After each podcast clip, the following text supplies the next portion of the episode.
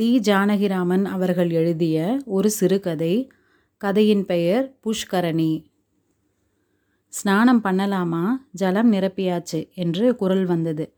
சரி என்று புஸ்தகத்தை மூடிவிட்டு கொடியில் தொங்கும் துண்டை உருவினேன். குப்பென்று ஒரு வாசனை.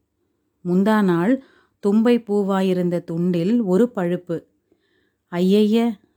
வீசி எறிந்தேன் முள்ளடா முள்ள என்றால் ஊஞ்சலில் உட்கார்ந்திருந்த பாட்டி. எனக்கு விஷயம் புரிந்துவிட்டது. என் துண்டை நீ ஏன் எடுக்கிற பாட்டி? அப்படி தாண்டாப்பா கேட்கணும். முந்தா நான் சாயங்காலம் பிடிச்சி நாதி இல்லாமல் கொல்லையில் ஊரிண்டு கிடந்தது. குளிக்க போகிறச்சே நான் எடுத்துட்டு போய் அரைஞ்சிட்டு வந்தேன் என்று சமையலறை பக்கம் பார்த்து கொண்டு சொன்னாள் பாட்டி. துண்டை கூட பாட்டிக்கா விடணும். காலாகாலத்தில் கிணத்தடியில் தோச்சு உலர்த்தினா என்ன? என்று நானும் சமையலறை பக்கம் ஒரு ஈர்க்குச்சி அம்பை எறிந்தேன். பாட்டிக்கு திருப்தியாகிவிட்டது. பேசாமல் இருந்து விட்டாள். ஆனால் எனக்கு என்ன ஆயிற்று? துண்டை இனிமேல் சலவைக்கு போட்டுத்தான் நான் உபயோகிக்க வேண்டும். அந்த பழுப்பையும் வாசனையையும் பொறுத்து கொள்ள இந்த பாபி தேகத்திற்கு துப்பில்லை. எல்லாம் அதோ எங்கள் வீட்டின் முன் விளங்கும் புண்ணிய தீர்த்தத்தின் மகிமைதான். இவ்வளவு நீருடன் உன் பாபங்களை கரைக்க நான் சித்தமாயிருக்கையில் இன்னும் கிணற்றடி தவளையாக காலம் கழிக்கும் மூடா என்று என்னை நிந்திக்கும் தோரணையுடன் அகன்று கிடக்கிறது. சுருட்டை மயிரை போன்ற அதன் சிற்றலைகள் சில சமயம் என் பாப ஜென்மாவை எண்ணி கருணையுடன் கோப சிரிப்பு சிரிக்கின்றன. நான் மட்டும் இந்த மிளகாய் நகைப்புக்கு அஞ்சாமல் இருபது வருஷமாக போராடி வருகிறேன். ஏனென்றால் இந்த இருபது வருடமாக அதில் ஓரிரண்டு முறைக்கு மேல் என் உடம்பை நனைத்ததாக நினைவே இல்லை எனக்கு. காசிவாசிக்கும் கங்கைக்கும் ஸ்நான பிராப்தி கூட இல்லை என்று சொல்லலாம். காஷ்மீரியும் கன்னிமுனையானும் கங்கையில் ஒரு முழுக்கு போட்டு கோடி கல்பங்களில் கட்டிய பாப மூட்டைகளையெல்லாம் அவிழ்த்து உதிர்க்கும்போது காசிவாசி மட்டும் ஸ்நானத்திற்கு வெந்நீர் அடுப்பை கண் கலங்க ஊதிக்கொண்டிருக்கிறான். தஞ்சை பெரிய கோயிலை பாருங்கள். கருமை பாய்ந்த கோபுரமும் புல் முளைத்த பிரகாரமும் மூலி மூக்கு விக்கிரகங்களும் கோயிலின் பழமையை நிலைநாட்டி கொண்டிருக்கின்றன. எந்த காலத்திலும் ஹோவென்று நிர்ஜனமாக அது மௌன யோகத்தில் ஆழ்ந்து கிடக்கிறது. இதனால் தஞ்சைவாசிக்கு கலையுணர்ச்சி அழகுணர்ச்சி எல்லாம் கிடையாது என்று சொல்ல முடியுமோ? எங்களுக்கு புளித்துவிட்டது என்றுதான் அவர்கள் சொல்லுவார்கள். சரி நான் என்ன செய்துவிட்டேன் புளித்து போகும்படியாக புளித்து போகும்படி நான் பழகக்கூட இல்லையே. இந்த மாமா குளம் என்கிற மகாமக குளம் புண்ணிய தீர்த்தம் என்பதனாலேயே நான் அதை கண்டு நடுங்குகிறேன். ஆந்திரம் வங்கம் மலையாளம் முதலிய சர்வதேச பாவங்கள் எல்லாம் அதில் கரைந்திருக்கின்றன. அதோடு அந்த யாத்ரிகர்களின் விசித்திர வேஷ்டி அழுக்குகளை எல்லாம் இந்த தீர்த்தம் ஆட்கொண்டிருக்கிறது. புண்ணிய தீர்த்தத்திற்கு வேறு என்ன லட்சணம் வேண்டும்? இன்று என் துண்டு பாட்டியின் சிரத்தையால் ஒரு புனிதத்தன்மை அடைந்துவிட்டது. ஆனால் அதில் வீசும் வாசனையை புண்ணிய கந்தம் என்று நினைத்து கொள்ளவோ அந்த பழுப்பிலே புண்ணிய லட்சணத்தை கண்டுபிடிக்கவோ இந்த பாப நெஞ்சு கொடுத்து வைக்கவில்லை. ஆயிரக்கணக்கான மைல்களுக்கு அப்பால் இருந்து வரும் யாத்ரிகர்களை நினைத்தால் எனக்கு நம்ப முடியவில்லை. முக விகாரமில்லாமல் அவர்கள் முழுகுவதை பார்த்தால் என் கண்களை நம்ப முடியவில்லை. உடம்பை தேய்த்து தேய்த்து அவர்கள் பாபத்தை வழித்து விடுவதை பார்த்தால் என் கண்களை நம்ப முடியவில்லை. மனுஷிய எத்தனத்தில் சாத்தியமான காரியமா இதெல்லாம்? திண்ணையில் உட்கார்ந்து பார்க்கும் எனக்கு விழித்து கொண்டு பார்ப்பதாகவே இல்லை. தூக்கத்தில் கனவு காண்கிற மாதிரி இருக்கிறது. இதோடு ஒரு வருத்தம் எனக்கு. இவ்வளவு சகிப்புத்தன்மை நிறைந்தவர்கள் திகழும்போது நம் நாட்டுக்கு இன்னும் ஏன் சுதந்திரம் கிட்டவில்லை என்று ஆனால் பெரியவர்களின் போக்கை யாரையா கண்டார்கள்? இதற்குத்தான் அவர்கள் இங்கு பயிலுகிறார்களோ என்னமோ? பலானுமேயா பிராப்பரம்பா என்று காளிதாசன் எழுதிவிட்டு போயிருக்கிறானே. எத்தனையோ குழந்தைகளையும் கிழங்களையும் ஏப்பம் விட்டிருக்கும் இதன் பாசி படிக்கட்டுகளோடு போராடி என் எழுபது வயது பாட்டி மட்டும் நீராடி விட்டு துணிகளை வெளுத்து கொண்டு வந்து விடுகிறாள். ஆனால் இவள் சொர்க்கலோகம் தேடுகிறாள். சுதந்திர பாரதத்திற்கும் இவளுக்கும் சம்பந்தமில்லை. இந்த குளத்தில் நீர் ஏன் குளிப்பதில்லை என்று பலர் என்னை கேட்கிறார்கள். இப்பொழுது நானே கேட்டுக்கொள்கிறேன். பதில் சொல்ல கடமை உண்டு முதலாவதாக அது புண்ணிய தீர்த்தமாக இருப்பதனால்தான். புண்ணிய தீர்த்தத்தின் முக்கிய லட்சணத்தை தான் முன்னமே சொல்லிவிட்டேனே. மேலும் இந்த குலத்திற்கு முன்னேற்றத்தில் நம்பிக்கை கிடையாது. முன்னேற்றத்திற்கு மாறுதல்தான் முக்கிய தேவை.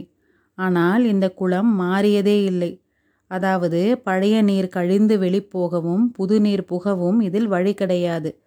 இது கலப்பில்லாத ஒரு சர்வ பாப நிவாரண ஆசவம் என்று சொல்ல வேண்டும்.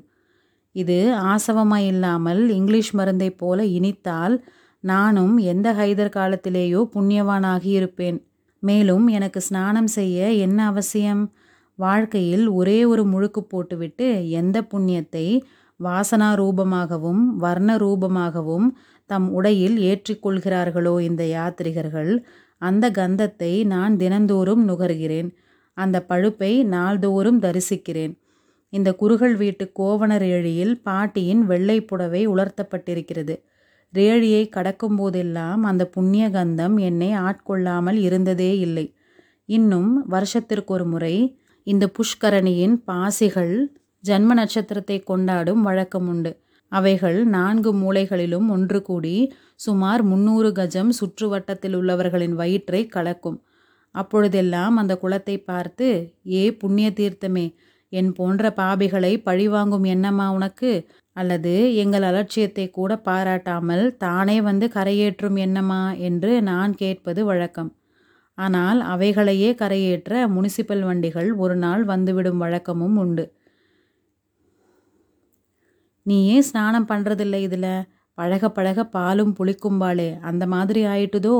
என்று மொச்சைக்கொட்டை சிரிப்புடன் கிராமத்திலிருந்து புரோகிதத்திற்கு வரும் என் ஒன்று விட்ட அத்திம்பேர் கேட்டார். பழகி பழகி உங்களுக்கு புளியே இனிக்கிற போது? என்று நான் பதிலை முடிப்பதற்குள் சேச்சே அப்படியெல்லாம் சொல்லலாமோ? புண்ணிய தீர்த்தம் இல்லையா? என்று மனஸ்தாபப்படுவர். ஒவ்வொருத்தரும் ஒரு தினசா புண்ணியம் சம்பாதிக்கிறா? என்று நான் பேசாமல் இருந்து விட்டேன். இந்த குளத்தை சுற்றிலும் பதினாறு அழகிய மண்டபங்கள்.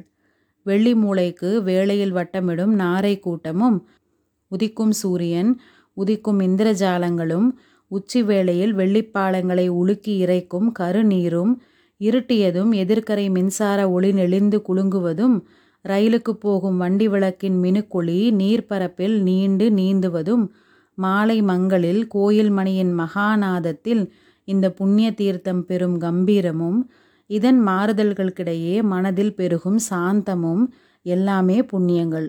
இந்த திண்ணையில் உட்கார்ந்தபடியே எனக்கு கிடைத்துவிட்டன. சொல்ல முடியாத இன்பம் ஒன்று இதை காணும்போதெல்லாம் நெஞ்சில் தோகை விரித்து ஆடுகிறது. நான் ஸ்நானம் பண்ணவில்லை. என்னைப் போலவே பல பேர். ஆனால் இந்த நடுநிசையில் குளப்படியிலிருந்து டப் டப் என்று வேஷ்டி தோய்க்கும் ஓசை கேட்கிறது. யாத்ரிகனா? இந்த நடுநிசியை சுலக்னமாக வைத்துக்கொண்டு எந்த யாத்ரிகனும் குளத்தில் இறங்கப் போவதில்லை. பிசாசா? பிசாசுக்கு புண்ணிய தீர்த்தத்தில் என்ன வேலை? இது கும்பகோணவாசியாகத்தான் இருக்க வேண்டும். நடுநிசி ஜல கஷ்டம் எல்லாம் இவனை கொண்டு இங்கே தள்ளியிருக்கின்றன. ஆனால் காவிரியும் அரசலும் ஓடுகையில் இந்த லட்சிய புண்ணிய தீர்த்தத்தில் பக்கத்து படி மீது ஊன்று கழியை அலம்பிவிட்டு தகரடப்பாவில் நீரை மொண்டு மொண்டு தன் அழுகி குறைந்த அங்கங்களை நனைக்கும் வியாதியஸ்தனை கூட கவனிக்காமல் இந்த ஊர் ஜனங்களே எவ்வளவு பேர் ஸ்நானம் செய்கிறார்கள்? இதை காணும்போது ஒரு பழங்கதை நினைவுக்கு வருகிறது. பார்வதியும் பரமேஸ்வரனும் வானத்தில் செல்லுகையில் ஒரு நாள் கங்கை வழியாக போனார்கள். பார்வதி கோடிக்கணக்கான மக்கள் நீராடுவதை பார்த்து தன் வழக்கம் போல கேட்டாள். நாதா இவ்வளவு ஜனங்கள் ஸ்நானம் செய்கிறார்களே. இவ்வளவு பேருக்கும் கங்கா நதியின் பாவத்தன்மையில் பூர்ண நம்பிக்கையுண்டா என்று. இரு சொல்லுகிறேன் என்றார் பரமசிவன். உடனே கங்கை படித்துறையில் இரண்டு தொண்டு கிழங்கள் புருஷனும் மனைவியும் இறங்கினர். இறங்கின சுவடோடு ஆண்கிழம் கால் வழுக்கி ஆற்றோடு கலந்து இரண்டு வாய் தண்ணீரும் குடித்துவிட்டது. ஐயோ ஐயோ என்று கிழவி அலறினாள். பாதி முழுகுகிறவர்கள் தலையை பாதி துவட்டி கொண்டிருந்தவர்கள் இப்படியாக பலர் போகும் கிழவரை மீட்கப் போனார்கள். உடனே ஐயோ ஜென்மாவில் ஒரு பாபம் கூட செய்யாதவர்கள்தான் அவரை தொடலாம் என்று அலறினாள். அவ்வளவு பேரும் திடீரென்று நின்றுவிட்டார்கள் பாவமே இல்லாதவர்கள் என்று எப்படி மனதறிந்து பொய் சொல்வது என்று நினைத்தான் ஒவ்வொருவனும். கிழவன் போய்கொண்டே இருந்தான். கிழவி இன்னும் பரிதாபமாக புலம்பினாள். யாரோ தெருவோடு போய்க் கொண்டிருந்தவன் புலம்பலை கேட்டு அங்கு வந்தான். சூரியோதயமாகி நாலைந்து நாழியாகியும் பல் கூட தேய்க்கவில்லை. வாய் நிறைய புகையிலை. எங்கேயோ தாசி வீட்டில் இரவை கழித்துவிட்டு வருகிறான். கண் கூச்சம் கூட தெளியவில்லை. இந்த கூட்டத்தில் ஒரு பாவம் செய்யாதவன் கூட இல்லையா? இந்த கிழவரை காப்பாற்ற என்று கிழவி அலறினாள். விடபுருஷன் திடீரென்று ஒரு முழுக்கு போட்டான். வேகமாக நீந்தி போய் கிழவரை கரகரவென்று கரையில் இழுத்து போட்டுவிட்டான். முழுக்கில் பாபம் தொலைந்தது கிழவரும் பிழைத்து விட்டார் என்பது அந்த விடனின் நம்பிக்கை. நாள் தவறாமல் கங்கையை கலக்கி கலக்கி நீராடும் கர்மிஷ்டர்களின் முகத்தில் ஈயாடவில்லை.